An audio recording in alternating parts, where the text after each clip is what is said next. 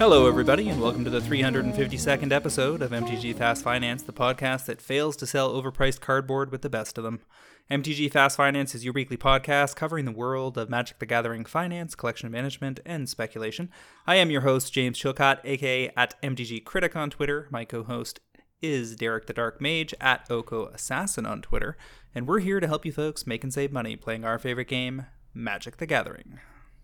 Good evening, James. Good evening, everyone. Another week, another controversy. Looking forward to diving in and talking about this week's developments. But before we do that, I do want to remind listeners that this show is produced by MTGPrice.com, the leading MTG finance community. Sign up today at MTGPrice.com to plan your specs, chat on Discord, and read articles by some of the best financial minds in the hobby.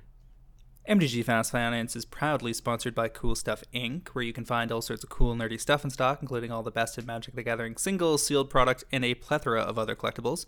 Use the promo code FINANCE5, that's the number 5, during checkout at CoolStuffInc.com to save 5% off your order and support this podcast. Derek, what is on the agenda this week? Well, James, we have our usual four segments. We're going to kick things off with segment one, our MTGO metagame week in review. After that, we're going to move on to segment two, where we talk about the top movers of the week, and we'll share our insights about why we think these cards saw significant gains. After that, we're going to talk about our cards to watch in segment three, where we'll share what we have our eyes on at the moment. And finally, we'll wrap things up with segment four, where we talk about our topics of the week. And this week, uh, in particular, we're going to talk about 30th anniversary sale and some of the uh, rapid reactions and our reactions to what occurred this week. And then also talk about the status of Dominaria Remastered, which has uh, been production delays and we've kind of been in and out. And so I want to get your take on where things stand there. So, with that, why don't we move on to the MTGO Metagame Weekend Review? We've got the Modern Challenge from this past Saturday, November 28th. Looks like they got their act together on the posting site and seems to have they seem to have the top 8 in the proper order. Um, very uniform looking Modern Challenge on Saturday. We had three Black Red Scam decks in first, third, and fourth. That's a deck that basically didn't even exist a year ago. Uh, and Blue Red Murktide was in fifth, seventh, and eighth. The only other two archetypes to appear were a, a Mono White Hammer Time build in second and Blue Black Mill in sixth. Yep, it was pretty straightforward, honestly. Um, not a lot here to, to talk about specifically, but yeah, I think still uh, every every week top deck lists are changing. We see a lot of the same repeaters, but see, it still seems healthy. Seen quite a lot of testing going on with new Brothers War cards and uh, very curious to see how many of those will float up to this level. Just looking at how Grief is doing, Borderless Griefs have been had peaked around 27 or so in late September, and they've been kind of drifting back down since. I think that's uh, around the time it was called on cast, if I'm not mistaken. And the foils look like they got up to around 47 or 48 around that time and have drifted down a bit since. But if the Black Red Scam deck is doing this good, then uh, that has to be a card to watch. Yeah, I mean Grief's great. All the free elementals are great. They're gonna all bounce up and down as time goes on, but over time, assuming they don't see a secret lair reprint, I think yeah, those keep growing. And the I mean, we're already now what year and a half into Modern Horizons two, roughly. So we have. There's nothing on the schedule for next year that says uh, MH2 new cards are likely to see a reprint, so Secret Lair would be the yeah. primary threat because we're not getting an official Modern, Modern Horizons 3 in 2023. We're getting the Lord of the Rings set that goes straight to Modern. So it yeah. might have some key reprints that have Lord of the Rings names templating on them. Same thing as they, they've done for things like the new Transformer or Secret Lair cards we're going to talk about later. But what interests me is is that yeah, that as Modern Horizons hits the two year mark, that's where some of the yeah. supply will start yep, to dry yep. up, and then it pressures the normal versions, which then pressures the borderless. Yeah, the funny thing though is the two year mark is also where the reprint risk kicks in because that's what we saw for Modern Horizons 1 was that by the time they got to TSPR and then Modern Horizons 2, they they were already offering up reprints of key cards. Now, that's not going to hit everything in those sets, but the elementals have to be on their radar as cards that could potentially spike hard in lieu of aggressive reprint schedule because they're seeing such heavy play. Yeah. Everyone knew they were good. Pre cards are good these were good. Especially there. I mean, there's some that they I think people thought were better than others. I would guess Fury would be one of those that you know is doing much better than some people thought. But I know Solitude, for example, when you talk to the testers, some of the pros that are on podcasts, they knew it was good. Um, going going out of testing, that was one of the ones on the top of their list. So, and same with Endurance, just flexible and versatile. So those, yeah, I, I, I agree. Those are probably on the top of the list. But I think just generally, Modern Horizons two you know, there's a lot of supply out there. It's one of those that I think even for people I expected a strong supply, it's even more than I think a lot of people expected. But eventually, it will come to an end. This is kind of the time horizon that we start to see that. But even on, on that, I mean, we look at Commander Legend, some of the products that have seen a lot of supply come into the market takes a lot of time to recover. Um, you know, when you just dump a lot of supply in the market, it takes um, you know more than just six months of oh look everyone realizes it's done let's pick things up when there's just so much out there it just naturally has to take you know 12 18 months to really um, push the limits beyond you know just kind of modest gains. You only really see the quick rebounds when wizards underprint something on purpose like they did with tspr or modern masters 2017 yep yep so looking at this modern challenge, if we get down to the top 16, it actually gets more interesting. 14th place, we had a blue-red breach deck that was updated to include one Mishra's Research Desk, which is an uncommon from Brothers War, one casting cost artifact, one tap, sack it, exile the top two cards of your library, choose one of them until the end of the next turn. You can play that card, then it has unearth for one in a red. If you've been playing limited in this format, you know how good that card is and they were pairing it with another Brothers War uncommon. They've got Third Path Iconoclast, the only Brothers War card I spec'd on so far, and they were playing three copies of that alongside Emry, Thassa's Oracle, Ragavan, and the usual suspects from that deck. Yep. It's, I mean, different iteration. A Third Path Iconoclast has seen play all the way back to Legacy. Card is good, right? It does what it does better than any other card out there, even better than um, Young Pyromancer because Pyromancer only looks at instants and sorceries. Exactly. So, and on top of that, this produces artifact creatures, which sometimes is irrelevant, but in decks like this, where they're relying on artifacts in some ways, uh, for example, in Grinding Station, every single time an artifact comes into play, it untaps Grinding Station. So when your uh, your one ones are coming in, it's untapping Grinding Station every single time, and so um, it just naturally combos off with Mox Amber, so it just adds resiliency and redundancy to that deck, which was already very good. Yep, yep.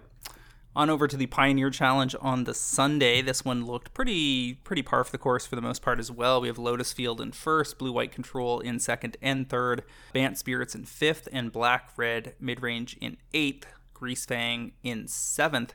But the fourth and sixth place decks were at least a little bit interesting. The sixth place deck was blue red Drake. I call it that because I didn't see any Phoenixes in here, if I'm not mistaken. I think it was Ledger Shredders and Crackling Drakes as the primary threats, along with four Fable of the Mirror Breaker, and I guess two of Hall, Hall of Storm Giants in the land base. But all the rest of it was blue red control elements. I I didn't actually catch that the first time I looked through. It's weird to see Arclight not in that list, but they did well, so maybe we'll see more of that. I know ArcLight was was dominant in the regional qualifiers last weekend. Uh, two weekends ago, this last weekend in Australia and some of the other places, ArcLight did very very poorly. So it's just one example of how Pioneer metagame, even though it's I wouldn't say solved, but the meta metagame is ref, roughly established. Each week there are we are seeing developments every week, kind of countering the uh, prior week's result. So here, Arclight did really well. I'm assuming there were some big targets on its back. So this deck might have been a, a way to still play that you know red uh, blue archetype, but to dodge some of the hate to to Arclight Phoenix. The other interesting deck here in this Pioneer Challenge was the fourth place list, which was a blue black rather than blue white control list, and they were doing this to get access to two Notion Thief, three Baleful Mastery, four Fatal Push, three Rona's Vortex out of Dominaria United, and two Ritual of Soot, which is destroy all creatures with a converted mana cost three or less for four mana. Yeah, I've certainly been at the tail end of Narset and Days Undoing on Arena before, which is never pleasant. It's it's interesting. So Notion Thief is kind of close or similar, at least to Opposition Agent in some ways, right? They're they're different cards. So for those who haven't seen, Notion Thief is uh, one blue, one black, two colorless.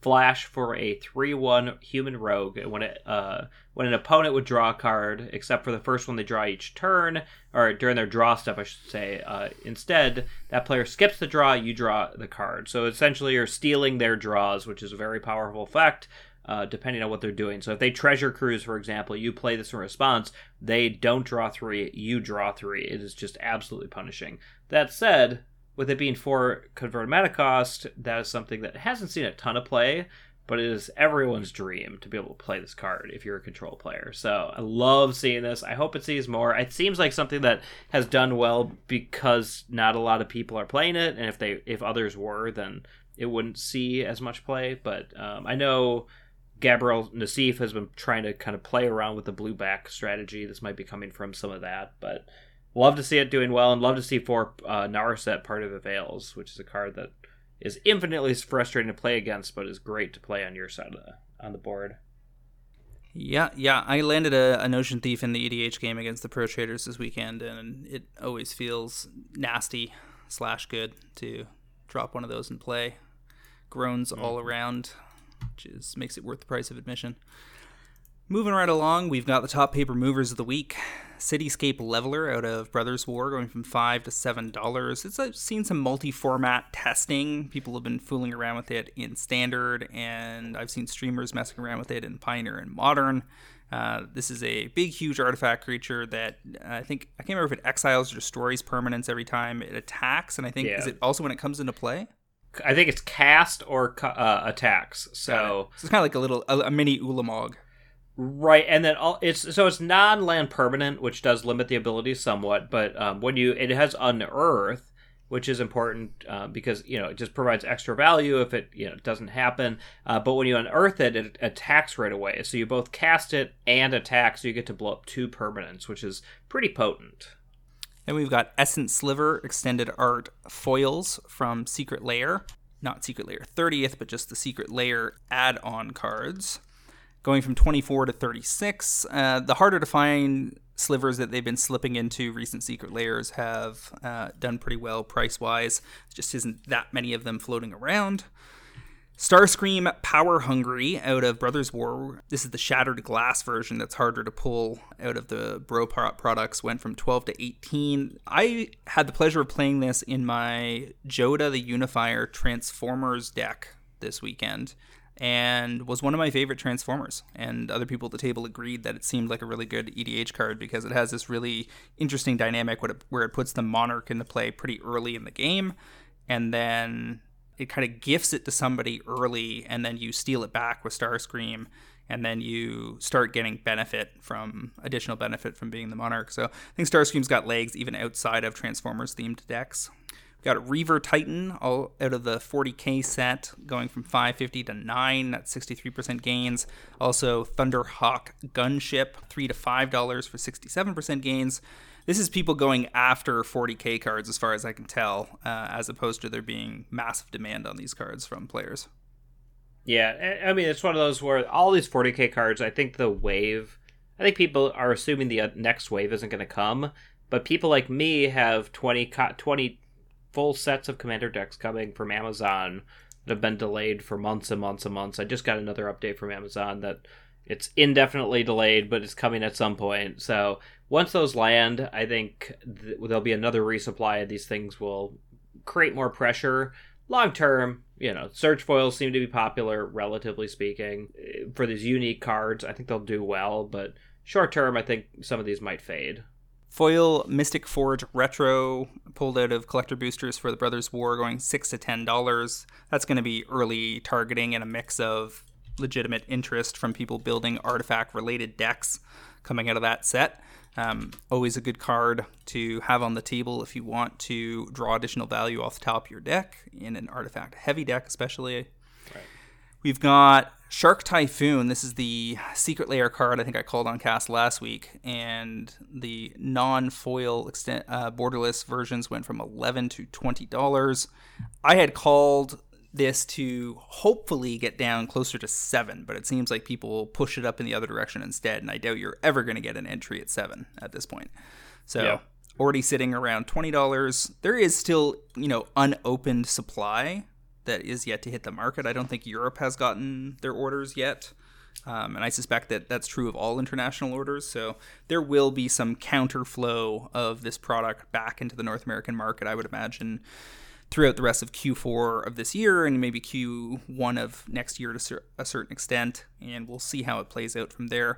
I mean, if you were in on these in the 9 10 $11 range and you can unload already in the 20 to $23 range, then you're already doing super, super fine. So you can just go ahead and exit and roll on to the next thing.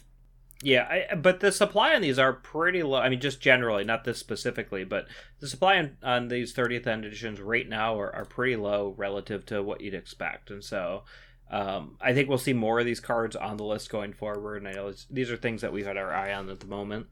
Arcum Dagsson out of Cold Snap, we talked about a couple last week or the week before, and it's continuing to push up on Bro Artifact deck hype for mostly for EDH, I'm sure. 13 to 25 this week. We've got Brotherhood's End, the sweeper slash artifact destroyer out of the Brothers War, two dollars to four dollars uh, on the back of probably mostly standard EDH play, I would imagine, and possibly a bit of speculation if people think that this is going to be a you know four to six dollar card. They're happy to snap it off at two and then buy list it for 350 or something. Yeah, it's been seeing some pioneer play too, which which helps. Um, it's just a reasonable sweeper that has some flexibility. Um, I don't think it'll hold its kind of current position in the meta, but Arclight Phoenix in particular was using it uh, because the prior version, like Anger of the Gods, exiles, which Arclight doesn't want, but this just does damage, which it does want, and it kind of provides some counterplay to um, some of the you know one to three mana artifacts in the in the format. Elspeth Sun's Champion borderless versions out of that 30th anniversary Secret Lair Advent calendar. 25 to 52 on foils. That's for sure targeted. There's nothing specific going on where people need Elspeth all of a sudden. This is just people thinking, hey, there was only a 30% drop rate on these foils, and some of these are really unique art for very popular cards long term. I'm going to go ahead and snap off 10 or 20 copies for inventory. Yep. It makes me wonder what would have happened if we had Old Border um, Karn and Teferi that were actually in foil, because those, of course, only came in non foil. Those are already $30. What would they be in foil? I don't know, but probably pretty reasonably expensive.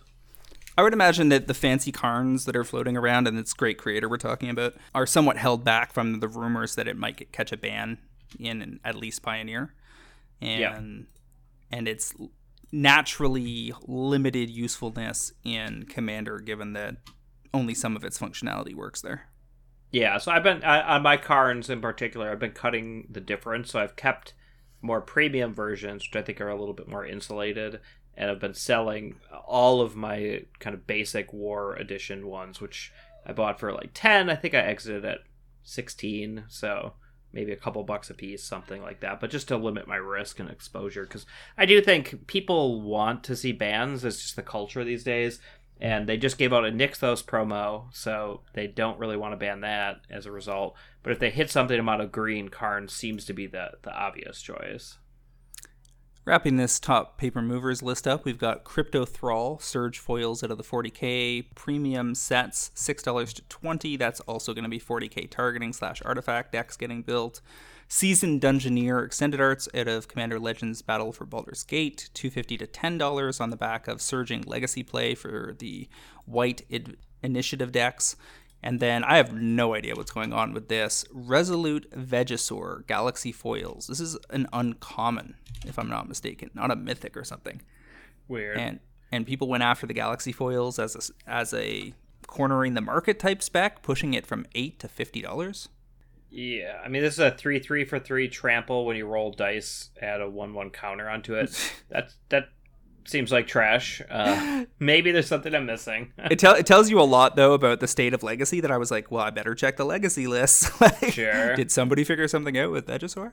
Yeah, yeah. The legacy. I so I played. I finally had to take the time to figure out what was going on with this mono whitelist legacy. So we talked about it a little bit last week uh, with the Seasoned Dungeoneer and the other card that's similar, where you're taking the initiative and just essentially accruing value. And it was impressive, I will say, but it, it, it's still a derpy kind of mechanic where you're, you know, you're you're putting in a three three for three or three four for four, and eventually grinding value to a point where your, your opponent can't keep up. Um, the way, the reason I think it's so powerful is that once you hit the final initiative trigger, it allows you to search your library for the I think the top ten cards, put one of the cards into play, and so what you do is once you finally hit that stage, you just put another initiative card into play and keep going through the pattern.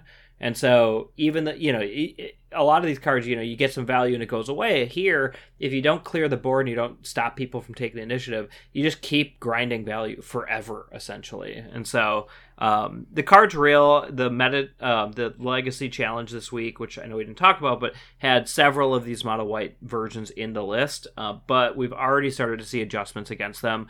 Uh, for example, the uh, I can't remember the name. The the two mana enchantment from Modern Horizons put into play. It's an enchantment. Everything loses their abilities. Draw a card. That's really good against them. Where you know they they play this three three for three, and all of a sudden you make it not do anything. Uh, that is very hard to come back from. So we've already started to see some adjustments, but it is that deck is real, I think, and I think we're going to see a lot of it next weekend at Eternal Weekend. Alrighty, so moving on to top Magic Online movers. What do you got for us this week?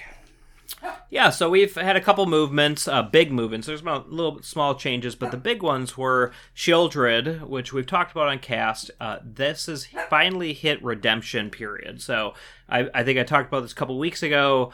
Uh, the redemption sets were down to I think 108 tickets at the time, which is equivalent of probably $75. Since then, the redemption has started. So people have started to cash out sets uh, for real cards. So you take the online cards, get them for physical cards, uh, and as a result, the online uh, uh, online value started to sync up with the paper value more accurately. So we saw Sheoldred move from about 50 tickets to 72 uh, in the last eight or nine days for a 44% gain. Obviously, this has to do with its competitive play as well, but really, I think this is a, a fact of redemption uh, starting to pressure those sets. So now the a, value of a Dominaria United set instead of being 105 tickets is up to 122 tickets and climbing. Uh, so that that ability to redeem profitably is starting to get a little bit um, less and less possible. But uh, we'll start to see those Dominaria United cards continue to gain, I think, over the next couple weeks. Next up, Orvar. Uh, we've talked about this before, but it had a huge gain this week, going from 26 to 45, uh, practically selling out at one of the major vendors for a 73% gain. This is really, again, going back to modern sideboard play mixed with just very limited availability. It's a mythic from a very short printed set, at least on Magic Online, less so in paper. Uh, and finally, finale of Devastation. We've seen this move in the past, but once again, the Asmo food decks are coming back. Uh, Spike had a very popular rendition of this go in the top 16 of a modern challenge recently so we saw that move from about 5 to 17 tickets for over uh, close to a 300% gain so anyone that got in early there and saw his action uh, definitely was rewarded Alrighty, so transition over to cards to watch here. Stuff that uh, is on our radar as potentially sweet pickups for the mid to long term. I'm going to kick things off with some pretty obvious stuff. Necropotence foils. These are the borderless ones out of the 30th Advent kits. Necropotence is in 60,000 decks on EDH Rec. 6% of all black decks run the card. And keep in mind that in these Advent calendars, there was only a 30% chance of pulling a foil version of one of these cards. So as opposed to your usual secret lair where you may may or may not end up with, you know, a 50-50 split or a 60-40 split or you know, we don't really know how many foils versus non-foils are printed, but it seems to work out relatively evenly in a lot of cases for the key ones because when you look at total number of units posted to TCG player, they're often pretty equivalent. In this case, they are not. Uh, they it truly reflects the the 30% drop rate. This is the best looking necropotence we've ever had. It's selling briskly. There's a steep ramp forming, so I think for people to get in and the you know, anywhere from 42 to $50 range, depending on where you're buying them, and then look to sell in the 70s, maybe even up into the 80s at some point, seems very reasonable to me, especially if they leave Necropotence off the reprint agenda for the coming year. Yeah, Necropotence is a card that you look at and you have to read several times to really understand. That's not something you're going to put in every set where you want people to have to understand it. So this is a good product for that, but um, I don't think we'll see it a lot in the future. It was already very expensive. This is a premium version that is not too much more than what it was previously for the non foil regular version. So I agree. I think the low supply on these is very is lower than I would have expected, and maybe that's because some of the inventory isn't posted yet. But um, I think the foils in particular for these cards that are in demand in EDH are kind of rocket ships over the long term. So completely agree on, on Necropotence. All right, talk to me about your first one here, which is uh, I think I pick I made in borderless foil version this spring and probably cost people some money. So let's see what you've got to say. So uh, bootlegger stash in uh, non-foil borderless, specifically going from seven dollars, which is about where it is now, to fifteen dollars. Um, and this is because I, I you know, this is a, one of those cards that had hype like crazy when it came out, but the the card just it didn't not live up to the hype, but it was just a normal card, right? It did its thing. It's in a solid number of uh, EDH rec decks. It's in 17,000 decks. But there was a ton of supply of this card. And so it went from i think the borderless at some point was like $30 or so. The regulars were 25 they just crashed. Um, and so they're now down to i think the regular version is down to about six. The borderless is seven seven and a half uh, roughly. But uh, the reason it it got me triggered on this card this week is that the um, regular version started to um, not only stall out, but seen a little modest increase over the last uh, couple weeks. And so it kind of triggered my flag is, is this the low? Because this is a card, it produces treasures. Treasures are evergreen, they're very powerful, and it's splashy. Uh, this is a mythic, which means even though right now it seems like there is just a ton of supply, um, which there is, there is supply, there's no rush here. There's 150 vendors for the borderless version specifically. Uh, it will take a while, but the the walls of the borderless are not crazy. And if you look at the buy list, Card Kingdom has a buy list right now of like 550 cash, so it's pretty comparable, uh, relatively speaking, to the current TCG player uh, price. If you can get them cheaper, either via buy list or you know overseas, you're doing even better. And so I think over time, um, you know, this will continue to see gains. The 17,000 EDH rec number is low because it's only representing the last eight nine months of this scene play. So if you extrapolate that over the next two years, which is what EDH EDH rec data usually captures, I think it's a lot stronger and sees more play. Uh, so I think over time this will continue to do well. And if you look at the numbers of copies sold for either the regular or the borderless non-foil, they're they're both selling at a very steady clip. So even though the inventory is deep, I think we can grind through that over the next 12 months or so uh, for a significant gain over the next 18. It looks like I called this back on episode 328, June 14th, but according to the sheet, I, I chose regulars, which is, seems a little unusual for me, but I'd have to go back and listen to double check if that was accurate or not. My target buy price at the time is marked as in yellow as at $12, which said it's going to go down, don't buy now. And in fact, if it was regulars, it has, didn't just stop at 12, it got all the way down to 6. And there's enough supply of the regular copies sitting around right now that I'm in no rush to be picking them off. The foil borderless, however, are at that $12 tar- target price point. There's about 90 to 100 listings near mint. No major walls, and I would imagine these will drain slowly over time. It's it's a pretty unique effect. The art's nice. It's not a broken card by any means in a lot of decks, and certainly not in CDH where it doesn't finish the game for six mana. But in decks that are power level five, six, seven, eight, this can do a lot of work. It does a lot of work in my Korvold deck, does a lot of work in my Jinnie Fay deck because if you need if you have major benefit from your commander for sackable tokens or artifacts coming into play, this puts you in a pretty good position. One of the only things that holds it back a little bit is that it's in green and not say blue. If this had been a blue card, you would see it having even deeper play because it would slide into all of the artifact centric decks, you know, Breya and the like, that can make use of cycling artifacts for, for, other artifacts out of the yard or out of the deck via, you know, fabricate or shape new type effects, et cetera, et cetera, et cetera. So, Stash is very good. It's, you know, seeing plenty of play in EDH. It's unlikely to see much play anywhere else. I think we've got some more time on this one. I bought some early, probably too early at this point, I'm still a believer in the card, but I'm looking to wait. All good, yeah. and, and well worth bringing back up since it has, in fact, you know, 17,000 EDH rec in the first six months is nothing to sneeze at. People were saying yeah. this was going to be a nothing card and no one was going to play it, and the other half people were saying it was going to break the format. Neither were right. It's just yeah. a very good card. Yeah, and I, so I'll, I'll bring up a cautionary tale just to give you an example. So I usually love mythics. They're usually completely off the reprint list for years. Um, but Lithoform Engine just got announced as included in um, one of the commander decks that was in Zendikar Rising. It's a mythic, it's artifact, colorless, everyone can run it. It was fine. It kind of stalled out around eight, nine dollars and just sat there for a long time. Now that it's being reprinted in a commander deck, I think that'll continue to fall and continue to have pressure. And so that's that's the worry here, right? Is that it's a green uh, specific card. It maybe it just kind of lingers around that seven, eight dollar mark.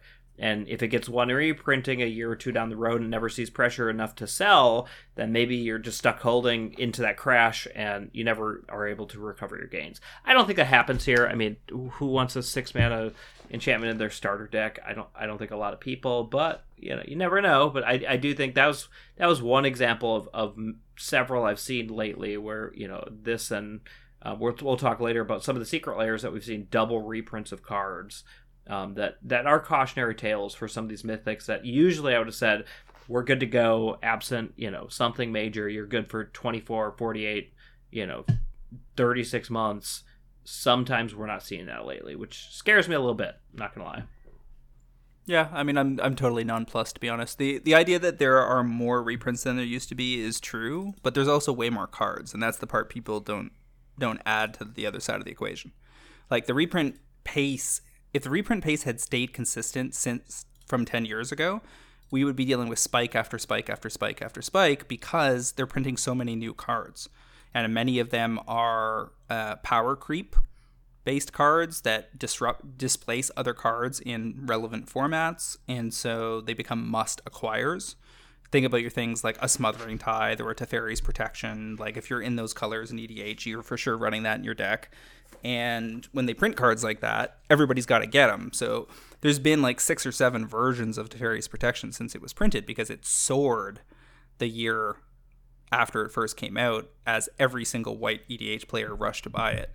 And it became a priority reprint. Something like Lithoform Engine surprises me a little bit that it caught a reprint, but not really because it's it's a colorless card that can interact with a bunch of things that happen in your average EDH game.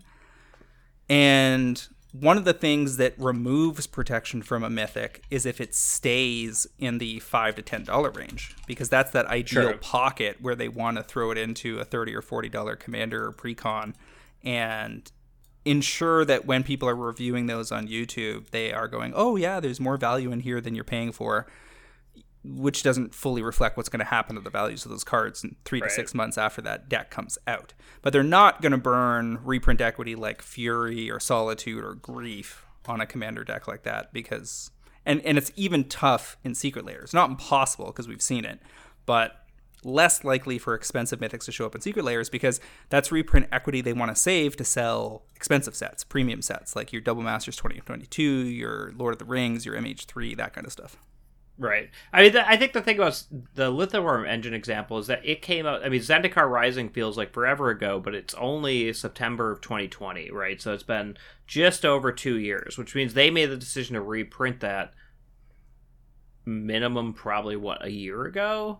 I mean, the the timelines on these things are you know uh, obscure, but they definitely take a long time, and so that that's I think if it was three years in and they had seen the price point, they knew what it was at, and they made the conscious decision of this is one of those that like middling mythics, we can do it, it's colorless, whatever.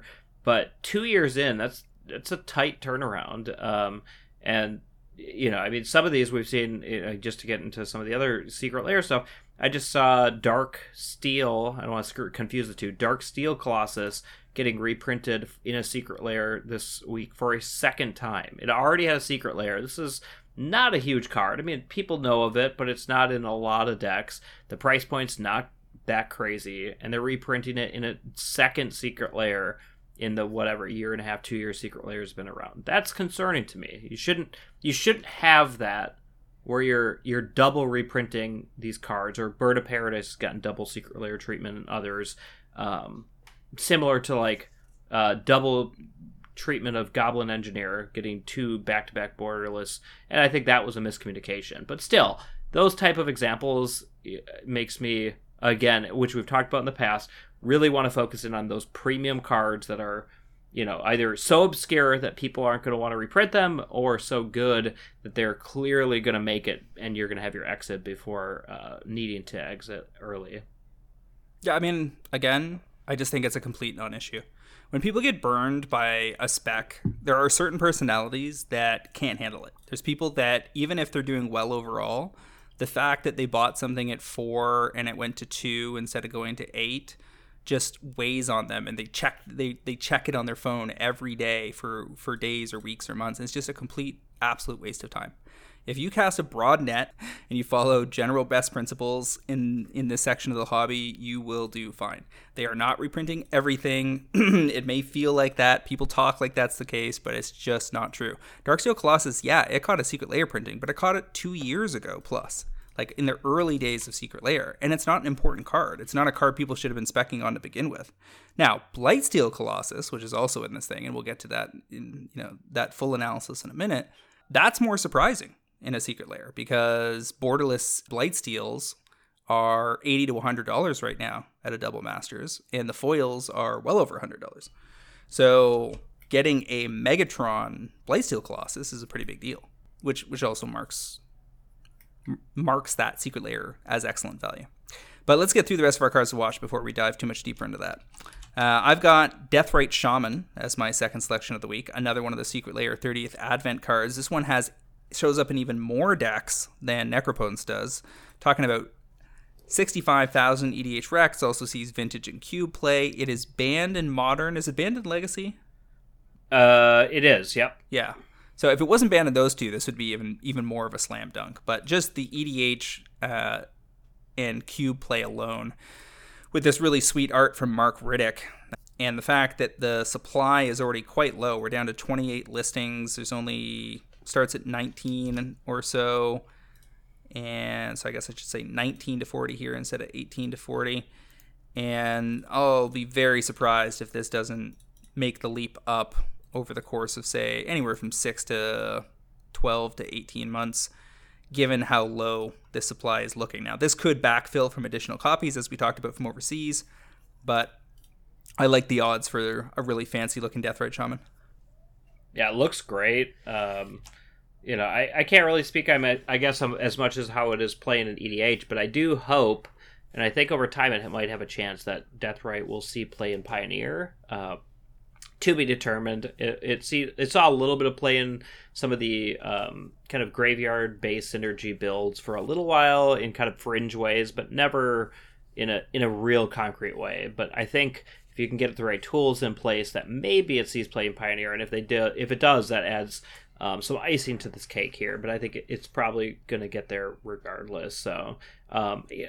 I think yeah. there's plenty of cards to fill the yard for Pioneer given all the stuff that I've seen in in draft uh, in green black themes over the last 18 months or so, I'm confident you can fill the yard quickly in the format.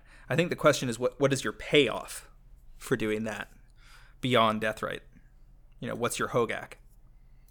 Yeah, I mean, so it's a value card, right? It always has been. It's about. It's basically supposed to be the one mana planeswalker, where you're being able to, you know, be anti-burn if that exists in the format, be able to be anti-graveyard if you need to be, and then also be able to ramp. Um, so, he, for example, here you could play this into Stitcher Supplier, be able to get ramp right away, and then over time use your graveyard to your advantage. Um, so you're kind of doubling that Stitcher Supplier, for example.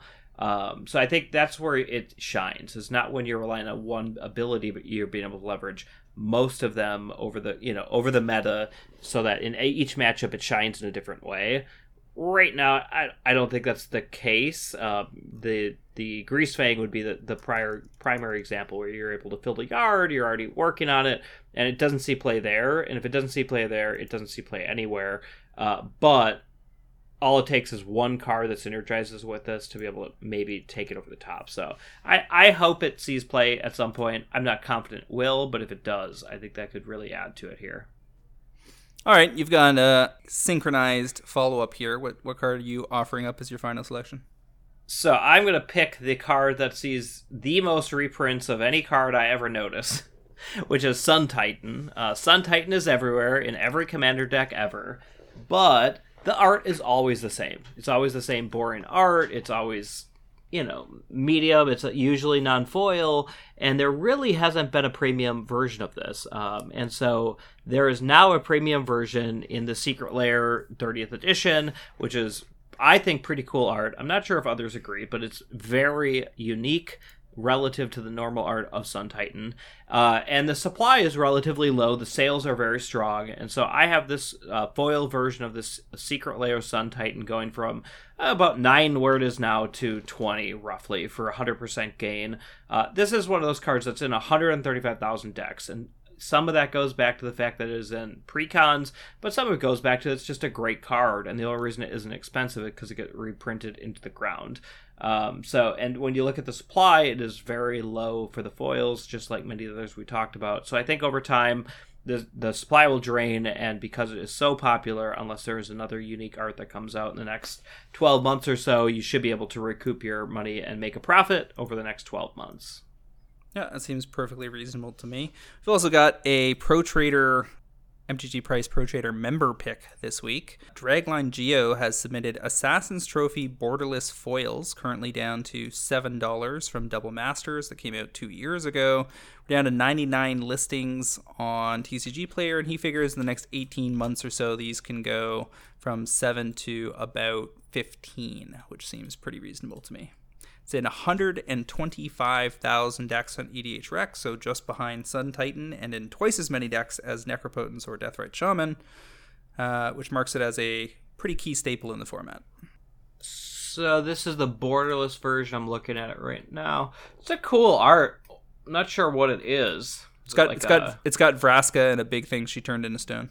Yeah, yeah, big. That's what it is. Okay, I like it. Um, so to give you a little bit of perspective, the very cool Secret lair art for this um, is twenty one dollars on Card Kingdom. I'm, I'm, looking at Card Kingdom. I'm not sure why, uh, but that version has seen a significant premium um, because Assassin's Trophy is kind of ubiquitous. Uh, it is you know, it's seen a little less play, competitive play over time, but is still everywhere. Um, and I think hopefully they stop printing it. I think that's the one thing that is potentially holding this back because it saw the Double Masters reprint, it saw the um, Secret Lair reprint, and if they get one more, I think it might start being pressure supplied. But the art art is unique, and this card is is very important. Um, so I think it could probably get there for sure. I mean, seven dollars is pretty cheap for a um, competitive, I'd say, former staple with a lot of price memory and huge EDH play. Personally, I prefer the art from the other Secret Lair printing. Um, that one currently goes in non foil for 19. I don't see a foil listed for that, so I'm not sure there were any.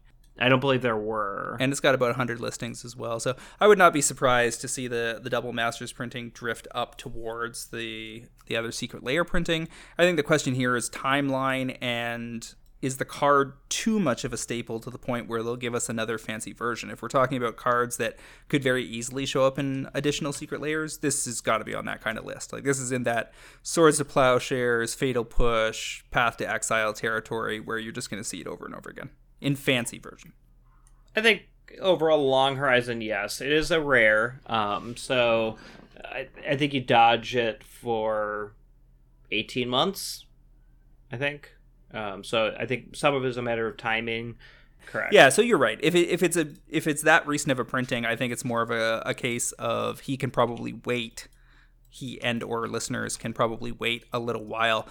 We're still looking at price weakness throughout the rest of this year, heading through the holiday season, as people need to redirect their hobby funds towards buying other people gifts and covering off credit cards and the like, and you know covering holiday travel. So, trophy looks like a good personal pickup right now at this price in terms of a spec. I think you're given that there's also a foil etched version out of this set and the secret lair printing, you can probably take your time scouting it out and take another look at it in 3 or 6 months.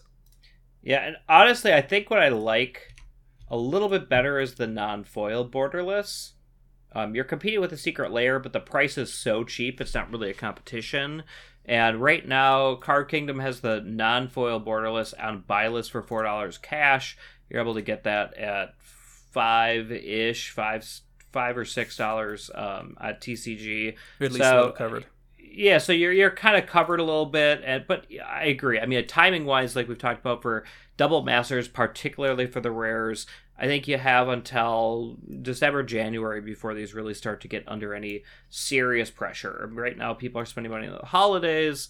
Um, well, a it is December tomorrow. We're recording this uh, on November 30th, so we're a day off. But I a I can't believe it's December. Crazy. Uh, but I think you have all of this month through the holidays and into early January to start picking up double masters things. I think they're all going to be under price weakness. Like you mentioned, we're already seeing that. Uh, but once the the um, tides start to turn. You start to see on the mover and shakers list, for any given week a couple double masters cards that will promote other double master cards joining the list people start to look at those cards. And over time, then all of them will rise in, in price. So I think you're trying to get in before that starts happening, uh, but not before the, you know, you don't want to catch a falling knife. You want to get in before the, the boat is rising. So I think you can wait a month or two maybe more depending on what the supply looks like. But over time, I think this will be okay, especially non foil.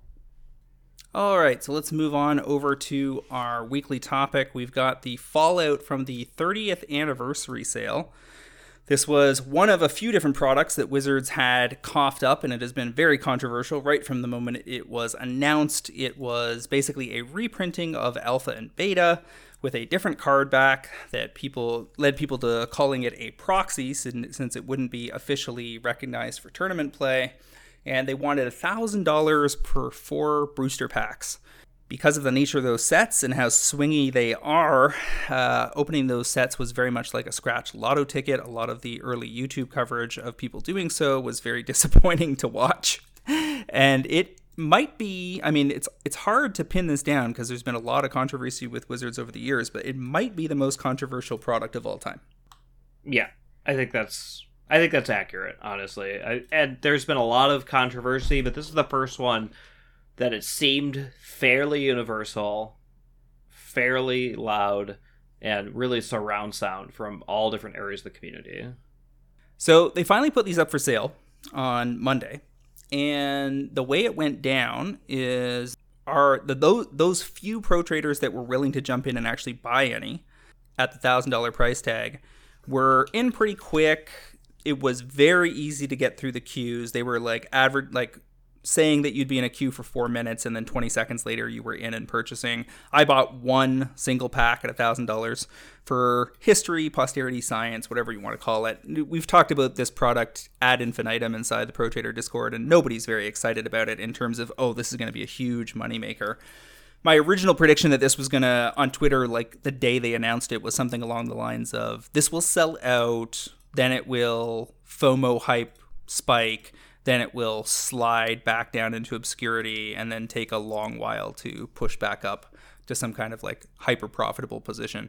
And as time went on and it, and the community made clearer and clearer how toxic they considered the product to be, it just became less and less attractive for anybody that was even remotely interested in flipping it, which is exactly what those people wanted, and that's fine, right? Like the the market should decide or at least influence to some significant degree the kinds of products that they are offered.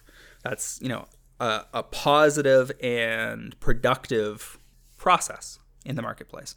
And from the MTG finance perspective, vendors and speculators don't really care at all what specific thing, you know, that they invest in as inventory. They just want something, right? And most of the chatter inside our Discord was, well, there's no real reason to push a lot of chips in on this thing because it's not a great product, people consider it toxic. And then there's these other good products, which Wizards really didn't get enough credit for.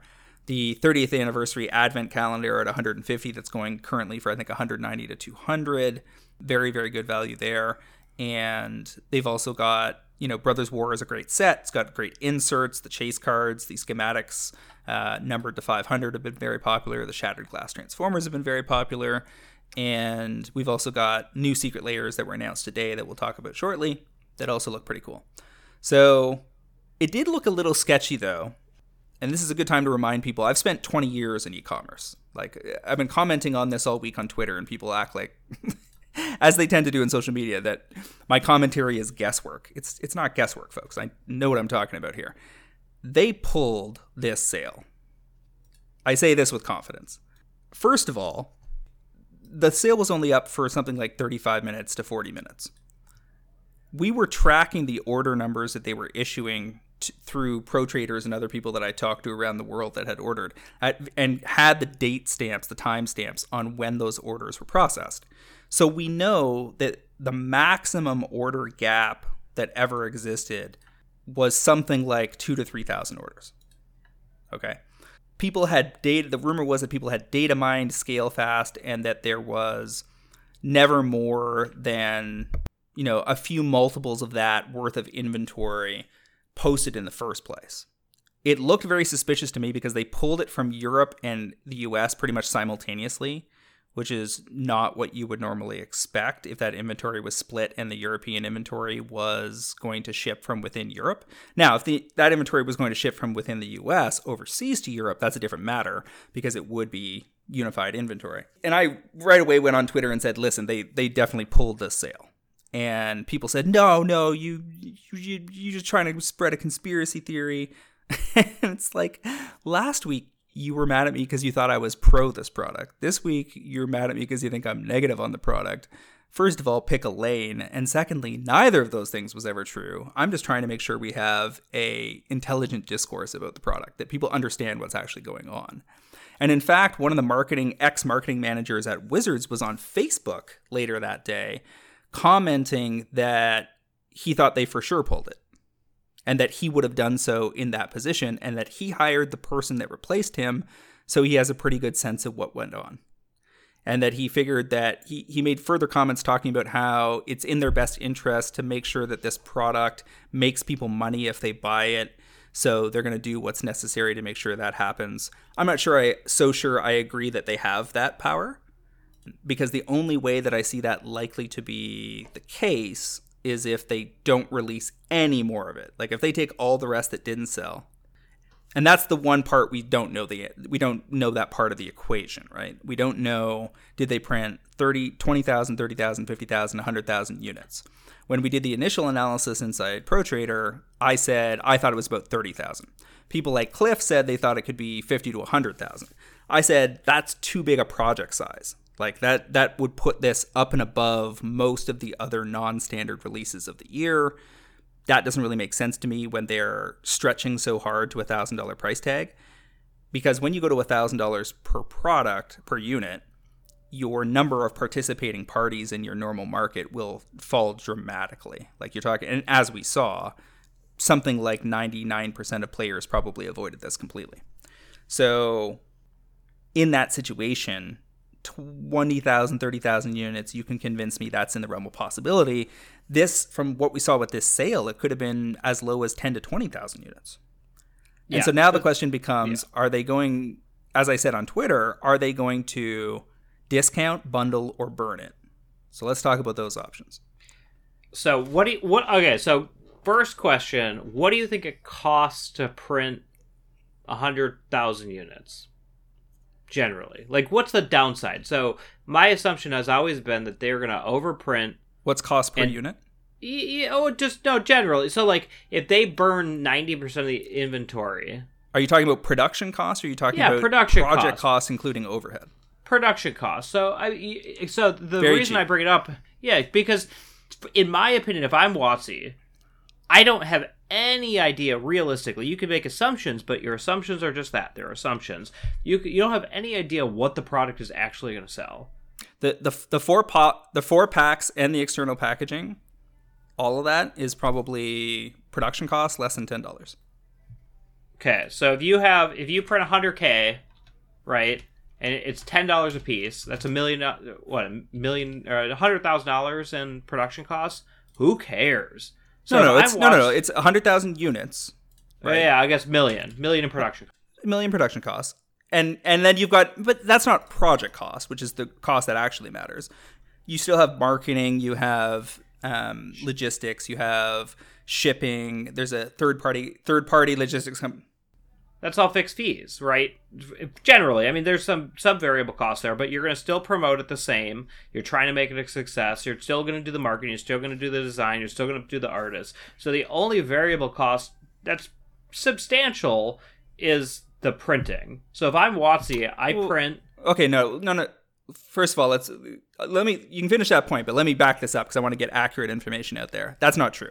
The when you're talking about something like artist licensing, because those licenses are very old, they may have had to renegotiate some of those. When you're talking about staff, internal staff time on project, if those are salaried people, yes, that's not that's that's not a variable cost that's relevant to the project necessarily. Although you know it has impact because it pulls them away from other projects. But I'm talking about there is incremental cost for things like marketing budget. Like promoting this specifically re- required a bunch of ad buys. And they also had to pay off social media influencers to promote the product and so forth. So there are large scale incremental costs for launching a project of this type. But let's say that variable costs, sum total, were something like two to three million dollars there's a very good chance that the sale that we saw only generated that much revenue. Now, they still have a whole bunch of printed units, presumably, that they have to figure out what they're going to do with. One of the other things that we saw was 800 units showed up on a e-commerce platform in Singapore that is a official Wizard store in the region. And when I flagged it on Twitter and other people echoed that flag, they went from what seemed to be 800 units, nine sold down to 791 to the product page still existing, but the product taken off sale. In Japan, same thing. They they had the product up, but the there was no way to check out with it because I suspect that at post Singapore, keep in mind this was all happening overnight in Asia. Like they were loading up inventory in the middle of the night, as tends to happen for a, for a drop, and then Asia was going to wake up like six to ten hours later. The Japanese sale didn't seem to go off at all. It has a date uh, stamp on it that it was going to go for 30 days, but it doesn't seem to have ever started. So you have another potential couple thousand units that they were trying to unload in Asia. And then we have always assumed through prior conversation uh, on this cast and elsewhere that they would be distributing through major events for the rest of the year, right? Because we knew that the premium yeah. packages at Vegas got what, two packs or three packs or something like that? I think they got four. Did they get four? I think that no, they did get four because it was more than the cost for the beta uh, or for the Black Lotus package, which was seven hundred. So they made people made money on, on signing up for that package. So I'd, I'd have to double check if they got three or they got four, but the bottom line is they got a lot of added value at the top end there. and with a bunch of major events lined up for the rest of the year, we would expect that some of that will go on as well. Yeah, I, I think the the assumption has to be they're going to keep some of this product for giveaways, for booths, for 10, 20 years from now when they want to open the vault, so to speak. But the big open question is A, I mean, the language that they used was not, this is sold out. It was, this is no longer for sale. So I think the big open question is one, is this going to come back on the market in three or six months or two weeks? Who knows? Uh, I have no clue. I think anyone that tells you they know is speculating, and the language that WotC uses is very obtuse, and so I think it leads to speculation naturally, but is definitely just that. But in the larger question, which we were talking about, is what is the print run? And that too is, again, I think a lot of speculation. Um, what we do know, which you outlined, is I mean, seemingly we know based on your analysis, and it seems to make sense based on what we see on Twitter and ever everywhere else. There is that not a lot of copies sold, so we know that right. That's one fact is that there is not going to be a lot of copies initially floating out there relative to what is possible or was potentially possible. So going forward, the question is what future comes into circulation and in what methods is it on sale is it through giveaways and what percentage of the product is that and if there is say 80 other thousand units sitting on a shelf what do they do with them how much is reserved for the future and how much is burned in my opinion which I, I said before and i'll say it again wizards print this to infinity because they had no clue what the possibility was. And if they could get 5% more in sales because they had the product available, they were going to be ready for that. And so I think they printed a very large quantity. And I hope that they are willing to acknowledge the failure of the product, burn whatever is reasonable, and call it a day. Whether they do that or not, I have no clue. But that that's my assumption is that the printing levels and what I hope to go happen going forward.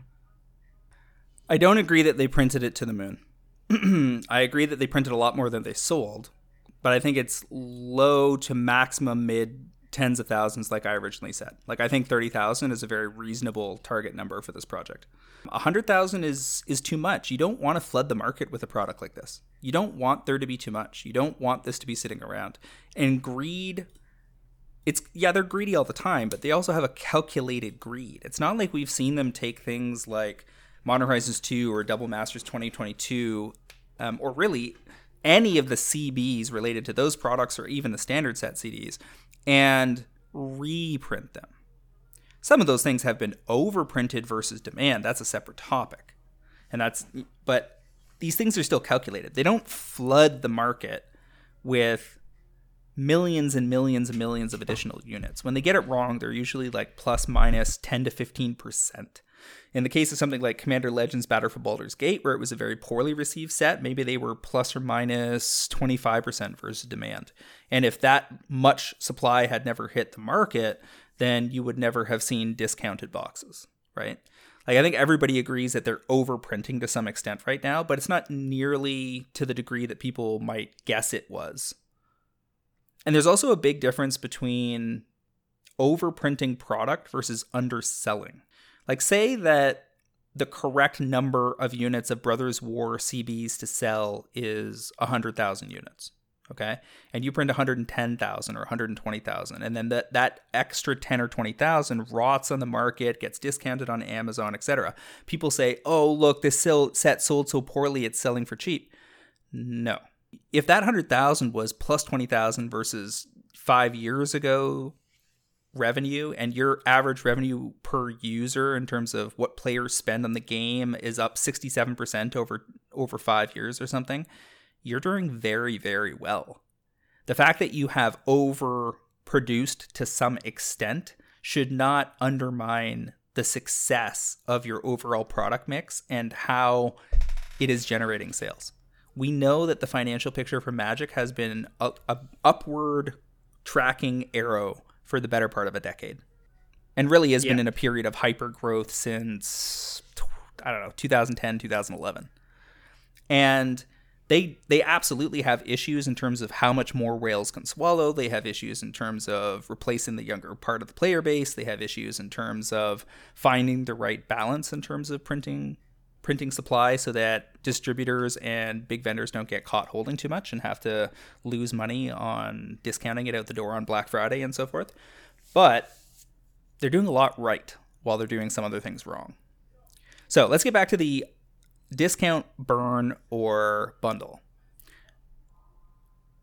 I suspect some amount may be destroyed, but we'll probably never have good information on that. Discounting it seems extremely unlikely because it it's not crazy if you look at it in a microcosm and you just want to unload as much of this product as you can. But 30th edition is not really about 30th edition. It's about setting up fresh price tiers that target whales that they can do at least once a year and in their minds hey maybe we could get get away with this quarterly if we can figure out what to feed them. So to discount it after the fact would shoot all of the people that you know all in quotations because it's not apparently just you know maybe low thousands of people that bought it uh, in the foot for for paying full price, and if they didn't price match, they would just get raked over the coals all over again, and it, it would just set a terrible precedent moving forward, where nobody would ever trust them to buy one of these high end products in the future that might be a much better formulation. For instance, you know, lots of people have said, you know, if this had been a cube product with different backs, no one would have even blinked and they probably would have done very well at a thousand dollars. Like if it was vintage cube for a thousand bucks, it would have sold out. Yeah. At, at I- some high number of units sold. So the most likely is that you know the stuff that we we referred to, which is that they're going to keep giving it away at events. It's going to be in prize packages for winners of events. It's going to be in high end uh, attendee packages for major events. They might choose. Keep in mind they were always planning on distributing some of this for free to LGSs, and now that's really kind of a question mark in my mind whether they're going to follow through on that because it's so toxic. Like, do LGS owners even want to put this up on the shelf behind the counter? No, I think they sell it online. Uh, Right? So then Right. they're getting this free product, but then they got to sell it online. But they're if that's what happens, if you se- send out, I think they said they were going to send. I can't remember how many boxes it was. I was gonna, have to, I'd have to go back and double check. But let's say it was four boxes per WPN LGS. That might be something like ten thousand boxes that would show up on eBay overnight, eBay slash TCG player, and then that just floods the market again. So this whole thing gets very tricky because I think you know, at one point we heard a rumor that they were shopping this around through distribution to major vendors. Like they were thinking that maybe they would dump this on some major vendors in the US to some extent, and they were even looking to mark it up. So that option would I would imagine would be largely off the table. I don't think most ma- you know, I don't think a Cool Stuff Inc. or a Star City Games wants to take on a large inventory of this because as soon as they start to try to promote it, they're going to get attacked on social media. Yeah, yeah. I, I so I wasn't around last week when you talked about the um, kind of stock reporting from some of the, the vendors, you know, talking about Hasbro and what the financial situation is. But I think that's relevant here in that when you're when you're Hasbro or WotC and you're looking at this in retrospect and trying to figure out, okay, what's the next step, right? This is clearly a trial balloon to figure out what is possible. Is it worthwhile in the future? Is it five years, ten years, or every quarter? You know, when can you res- access a reserve list and in what way? I think the mixture between um, the the negative reviews from the financial analysts combined with the negative reviews from the player base combined with the fact that you know if it's true which i don't know if it is but it seems like there's a sentiment that more people are willing to use proxies and not buy in the secondary market which obviously doesn't directly impact wizards but it does indirectly in some ways all of those things combined, if you look at that and you're watching and you're making any informed decision, you're saying, well, was this project a win? Is do we want to continue to to think about this as an avenue in the future? And if if I was watching in the short term, I would be like, I, I'm not touching it with a ten foot pole. Right? This is toxic. It is. We always tell people vote with your wallet. Right? The reason that they continue to do secret lairs and universe beyonds and all these things that people go on Twitter to blast is because they are the best selling sets of all time, and people, somebody out there loves it. This is the, I think, the one example we have where people just said, enough is enough. I'm not doing it.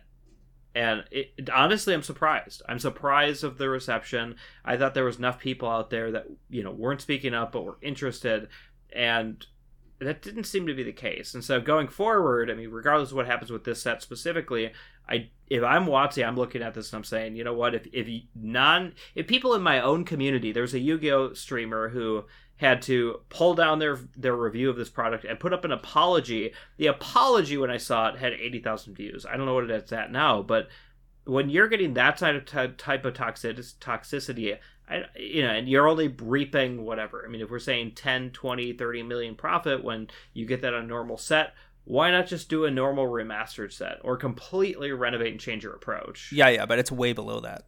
It's not Yeah. twenty, thirty million dollars profit. We, I, I don't even think they're going to hit 10 million profit on this. That's And what I- I'm saying. So in fact, and in if it's fact, in fact, most of it is likely going to be out out the door as a marketing expense because it'll be part Yep. of these giveaways and packages and so forth.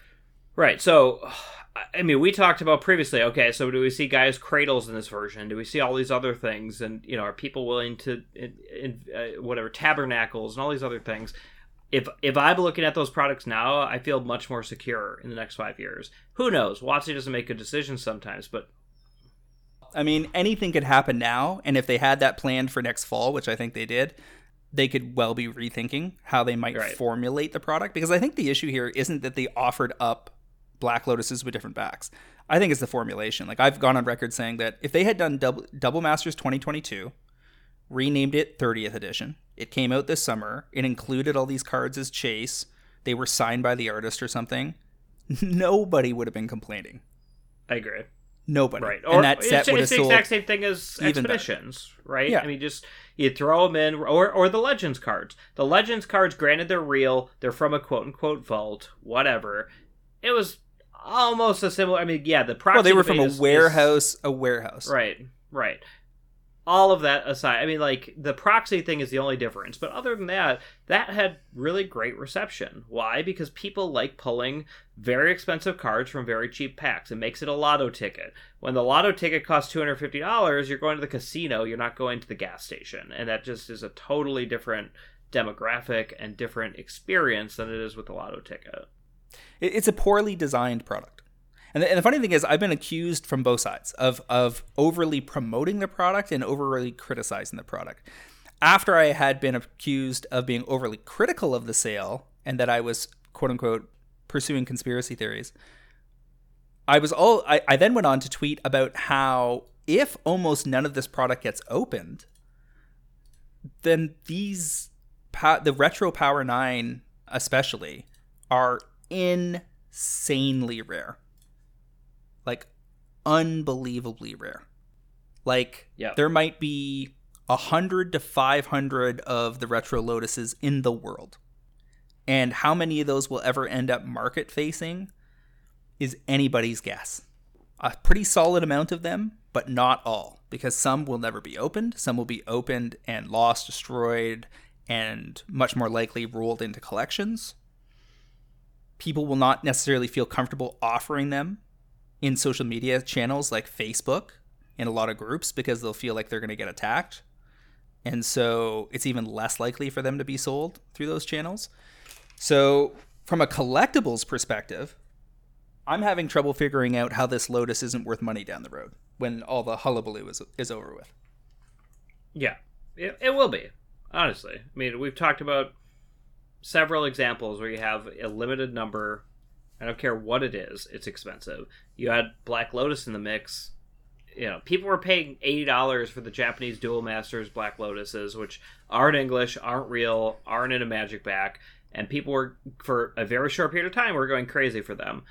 Now they're down to I don't know, fifteen or twenty bucks, something very low. But here you have a real Black Lotus from WotC. Granted, the back's different, but people are willing to pay for it for international collector's editions. Why wouldn't they here? They'll be worth money. It's just a matter of how long do you have to wait for the memory to pass, right? Because and they'll be they'll be worth money anyway. A matter of how long until they consider see growth, how long until they get to their full potential, and you know, I mean, that could be a little while before they continue to grow and, and reach their full potential because you need to have people ditch their understanding of this and say, oh, now I, I own a Lotus, right? Because right now you'd say, if you're a skeptic, you'd say, I you own a proxy, you don't own a Lotus. Lotus. But in five years, I can guarantee you people say, oh my god, you own a Black Lotus. And that's the difference. And I think until that pivot happens, it, it won't realize its full potential, but it'll still be worth a, a bunch of money regardless. Pro Traders asked me if I thought they would be worth more than CE ICE, which was 14,000 copies total, unlimited, beta, alpha. I think alpha and beta are very safe against this product. I mean, there's there's there's no no question there.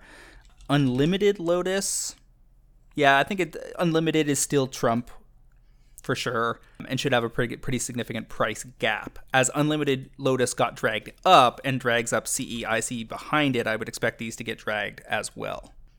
In the end, given its extreme rarity, I, I think it's largely going to depend on how the people in the high end groups on Facebook and that network of high net worth individuals around the world that spend all the money on original magic art, extreme rare test print cards, you know, one off uh, misprints and all that kind of stuff, you know, many of whom people have, you know, would not know unless they hang out in those groups, how they choose to respond to these cards.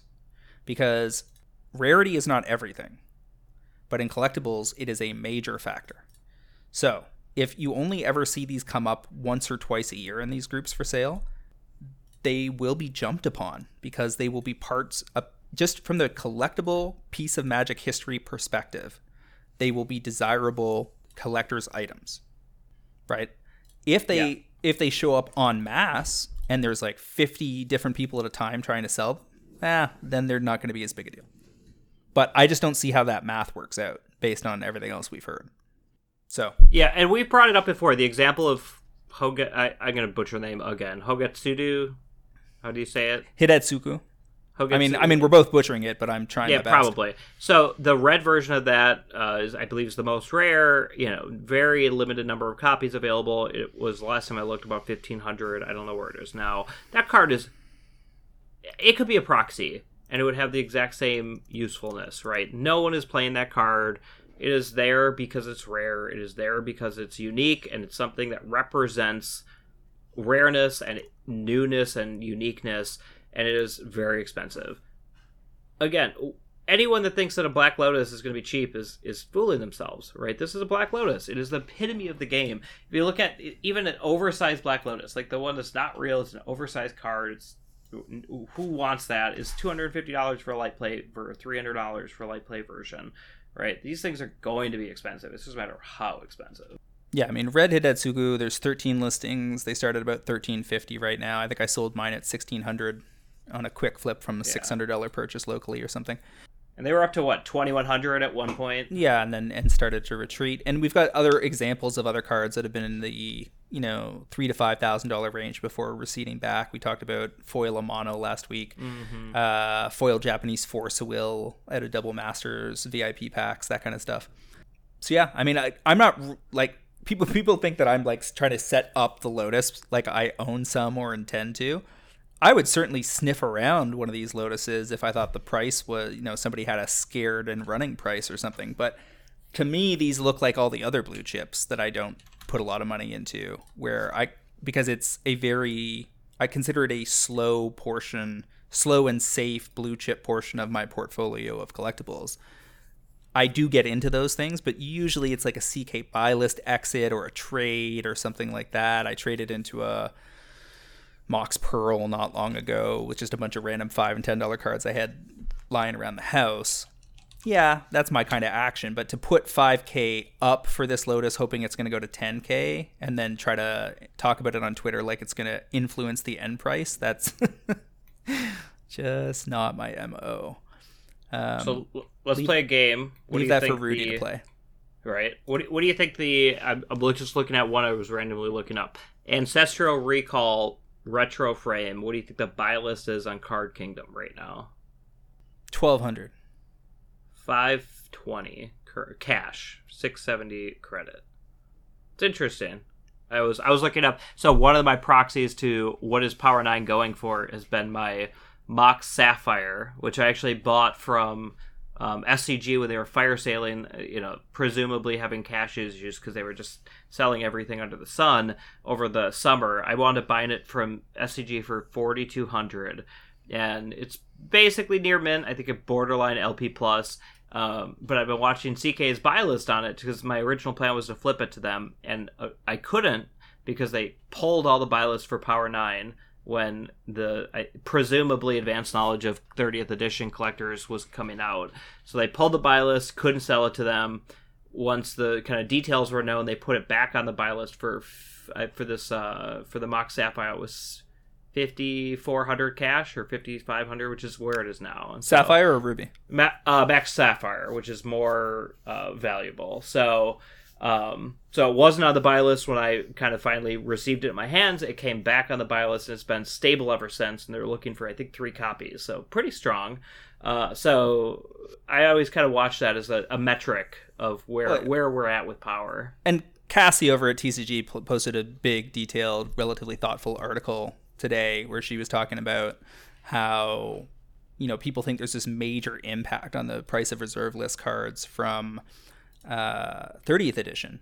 But in reality, a lot of those cards have been on downward trends for the better part of 6, 12, 18 months because they had hit localized peaks during the crypto boom when crypto was 70,000 and all the government money during lockdowns was floating around oh, yeah. and, you know, that pre-inflationary spiral. And so they've been drifting down since. And so if you go from like 30th and if you're trying, you know, a hack reporter that's writing an article about Hasbro's troubles this fall, you might go back to the announcement date and look at share price and look at the price of say uh, revised Underground Sea and say, see, look, these things are all connected. When in fact, there's a pre like a pre-existing trend line playing out and that this might right. exert additional pressure in that direction but there's no you don't know that Sea wasn't already headed there. Because yeah, we're, we're, we're already in a cycle where first of all you, less people need revised duels now than they did 10 years ago. That's just indisputable. Because so many replacements have been tabled new sets of lands tri lands uh, Battlebond lands etc for edh that make them unnecessary. I have them in only one or two EDH decks out of 14 because I just don't need them.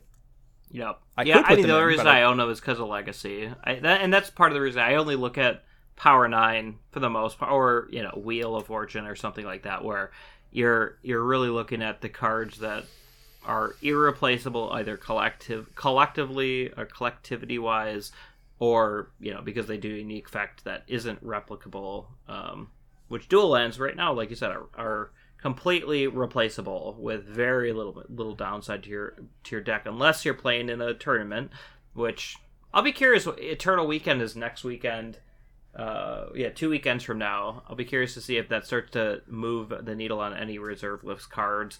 I know I've been seeing people picking up City of Traitors um because that's one of the new cards or one of the cards in the new white deck that a lot of people I think previously didn't have. So I think we might see some minor movement on that, but generally speaking, I, I don't think paper legacy matters anymore. Yeah, I just don't think there's enough legacy play. Yeah, like I, I, I would be more interested in legacy specs on Magic Online related to the white deck than I would in paper, because I just there's just not enough legacy tournaments to to matter at this point. Yep. Seasoned Dungeoneer is literally sold out of all the vendors at this at this moment. It is kind of absurd. All right. And so while we're recording that, we'll, we'll move on from 30th for a second. While we're recording this, I'm being called out on Twitter because somebody stole content from our Discord and reposted it to Twitter. And the content was basically me telling the, the pro traders that there were there was discussion amongst major vendors that Dominaria Remastered had might be pushed back because it was originally scheduled for January then we were hearing it was going to be in March. Then it was moved back to January again just this week. So someone's on Twitter accusing me that this is all made up. I don't make anything up. Let's just get that out there on the table. If I say something, it's because there are fact there's a factual basis for it. There's no reason to hype nonsense for for no reason. So why might I be commenting on the schedule of Dominaria Remastered? Well, because there's dynamic tension between Wizards deciding when to release product right now, when everybody's accusing them constantly of uh, pushing an accelerated pace and responding to everything they post on social media with a greed card meme, and their need to replace the lost revenue from the failed sale of 30th edition. So there's no direct proof that one leads to the other, but the optics aren't great. Right. I mean, that's that is the most likely reason. because they were, as you said, expecting to bring in tens of millions on this project and brought in maybe single digit millions. And that leaves a gap in the revenue tallies for Q4, which is when a lot of toy and retail companies are trying to put up their best numbers because it's the holiday season and they should be selling well into that hype. And if they move Dominaria Remastered back into January, then the distributors have to pay their bills in December. Or if the Hasbro year end includes January, once they ship the product, it'll get booked as revenue, which is different than what would happen if they were shipping it in February. I, so I think I mean this goes to a larger trend, completely unrelated, but just that people treat WotC as I don't know, like a, a good faith actor right? And not as a company that requires shareholders to be happy and has a stock price and is under pressures of things outside of their control as well. And you know, I, I mean, anyone that's kind of like, oh, this this isn't even possible. It's like, eh, come on, I don't, you know, I mean, a we're all yep. speculating in some ways, right? Like some of this is back channel information, and you can only trust so much of it. But to f- say it's like not realistic or even in the bounds of reality is just, I think, missing the fact that have you looked around? Have you seen what is happening? Right? Uh, there is a lot of things that don't make a lot. Well, and and in the case of somebody directly contradicting something like that, that I would say it can be that they have seen or heard different things from different angles, right? Like, sure. And yeah, and that which is and that for that that information was not circulating everywhere. It, it can also mean that that a rumor is untrue or misinterpreted or it's fourth hand information and they've played broken telephone with it. All of this is possible. Oh yeah. So I work in government relations, right? So I I go to policymakers and I try to get them to do things. And one of the key things of that is to get information, right? So I'm talking to other, you know, policymakers, I'm talking to other lobbyists and other things like that. And you're always trying to distill what is real, right? Because if you talk to 10 different people in 10 different areas, they're all going to tell you something different. And your job is to try to figure out what's real, what is on point, and what's the question mark, right? Like, because some things you hear, you're like, well, I just I don't believe that, right? And you just toss it out. And there's other things, uh, you know, you kind of like that's spot on. I got it. But most of it is just that gray area where you try to take your expertise and your knowledge and your years of experience and saying, what do I think? Right, based on the five opinions I've gotten, what do I think, and what am I going to tell other people? And that's what I think a lot of this is: is taking the the various things you hear from all these different constituencies and say, okay, what do I think based on the facts on the ground, the surrounding, con- uh, you know, circumstance, and you're not always gonna be right, but like, you know, you're not always gonna be wrong either. Yeah, I mean that's that's exactly it. I mean, we we try our best to get a hold of the most factual information that we can. We share it. If we're wrong, we correct ourselves, re-explain, apologize, etc. I mean, we're we're trying to create accurate picture of the market and that's the bottom line. And I don't think there's any debate that 30th anniversary was a disaster versus expectations or potential. Uh, just a poorly designed product, marketed poorly, formulated poorly, priced poorly, and you know that many many players are unhappy about it. And yeah, you know we're just trying to put around that analysis, you know, pockets of analysis that provide a fuller picture for everybody. So yeah. Ho- hopefully, we and, and I'll be the first one to say, you know, I'm sure people look listen back to old episodes and will say, well, you know, Derek didn't have a problem with how they rolled this out.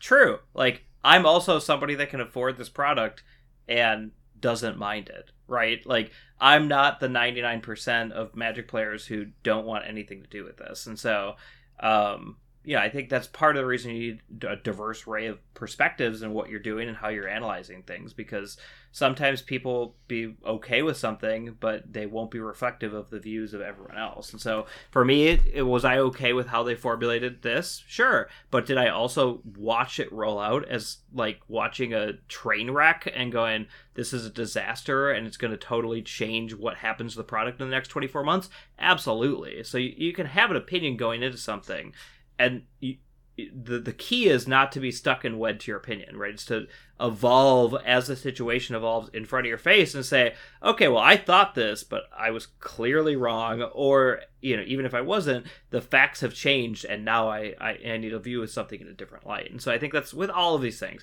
you you can't be so you can't look at something and say I know what's right because right is subjective, and even if you think your opinion is valid, it it doesn't make it true per se. If, right? if you want to build your bank account, your collection, your knowledge base, your contacts, etc., you want to be willing to eat shit when you're wrong. Be humble. Yep.